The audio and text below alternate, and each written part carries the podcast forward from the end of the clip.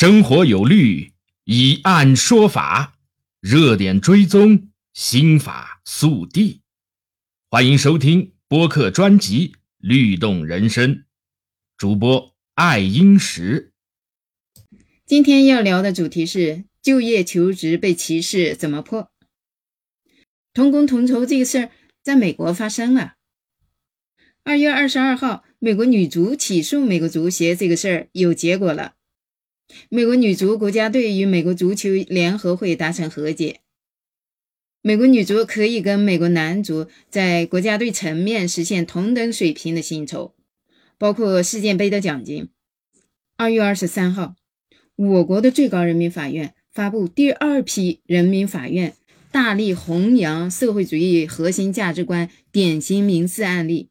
其中有一篇是涉及就业歧视的，中美两个案例，两件事纯属巧合，绝对没有商量过，但是他们都不约而同的聚焦于一个歧视问题，说明什么呢？那我国这个就业歧视案例为啥就被最高法院选为弘扬核心价值观的典型案例嘞？下面一起来看看案情简介。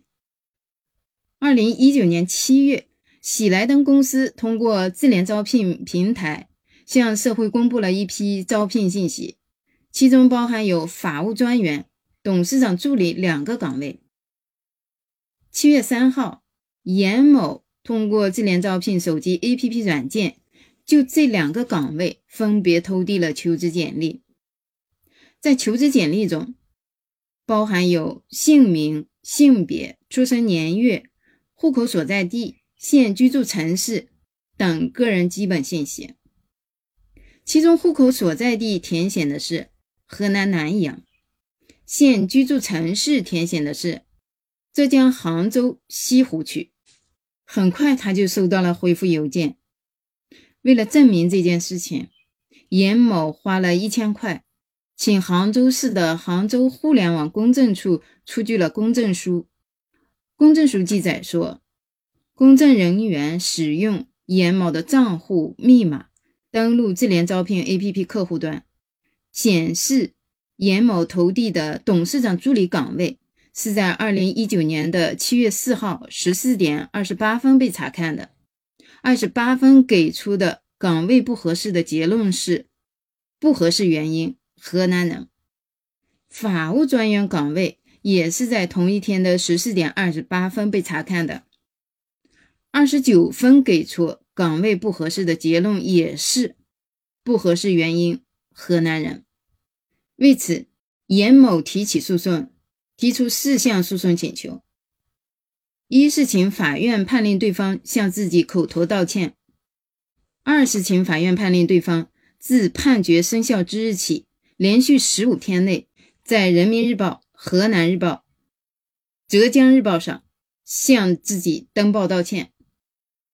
三是请法院判令对方向自己支付精神抚慰金人民币六万块。四是请法院判令对方承担诉讼费、公证费等一切与诉讼相关的费用。本案经过了两审，一审法院是杭州互联网法院。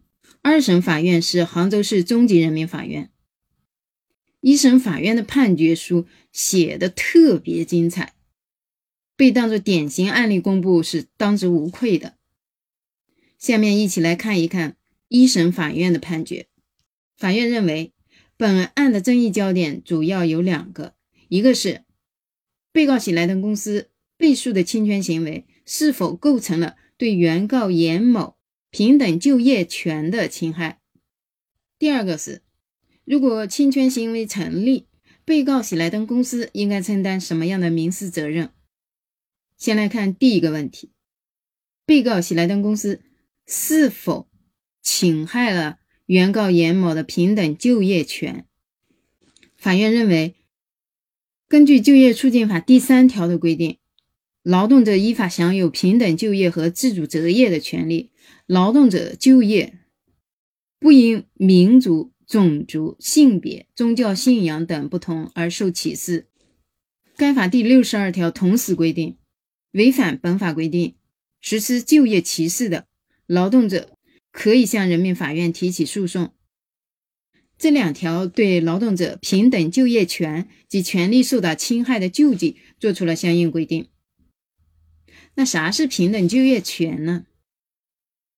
平等就业权是指具有劳动能力达到法定年龄的劳动者，能够在劳动力市场上选择用人单位，从而平等的获得参加社会劳动的机会，不因民族、种族、性别、宗教信仰等不同而遭受歧视的权利。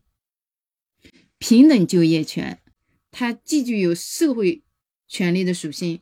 又具有民法上的私权属性，劳动者享有的平等就业权，是其人格独立和意志自由的表现。侵害平等就业权，侵害的就是一般人格权的核心内容。这个核心内容就是人格尊严。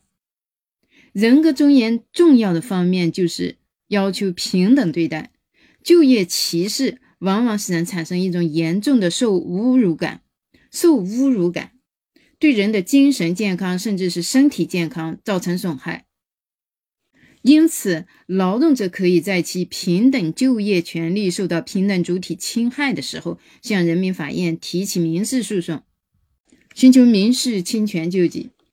结合侵权责任法中关于侵害他人人格权的构成要件。本案中，被告喜来登公司是否侵害原告平等就业权，应该从以下层面进行判断：即喜来登公司是否存在就业歧视行为，严某就业机会是否受到侵害，就业歧视与不利后果之间是否存在因果关系，以及是否存在主观过错。当时出判决的时候。民法典还没有实行，所以是侵权责任法。那现在民法典在二零二一年的一月一号正式实行了，判决依据的就是民法典了，但是规定是一样的，没有变更。下面讲述的时候还是按照判决书中载明的侵权责任法来，因为实际内容是没有变更的，所以就不特别强调了。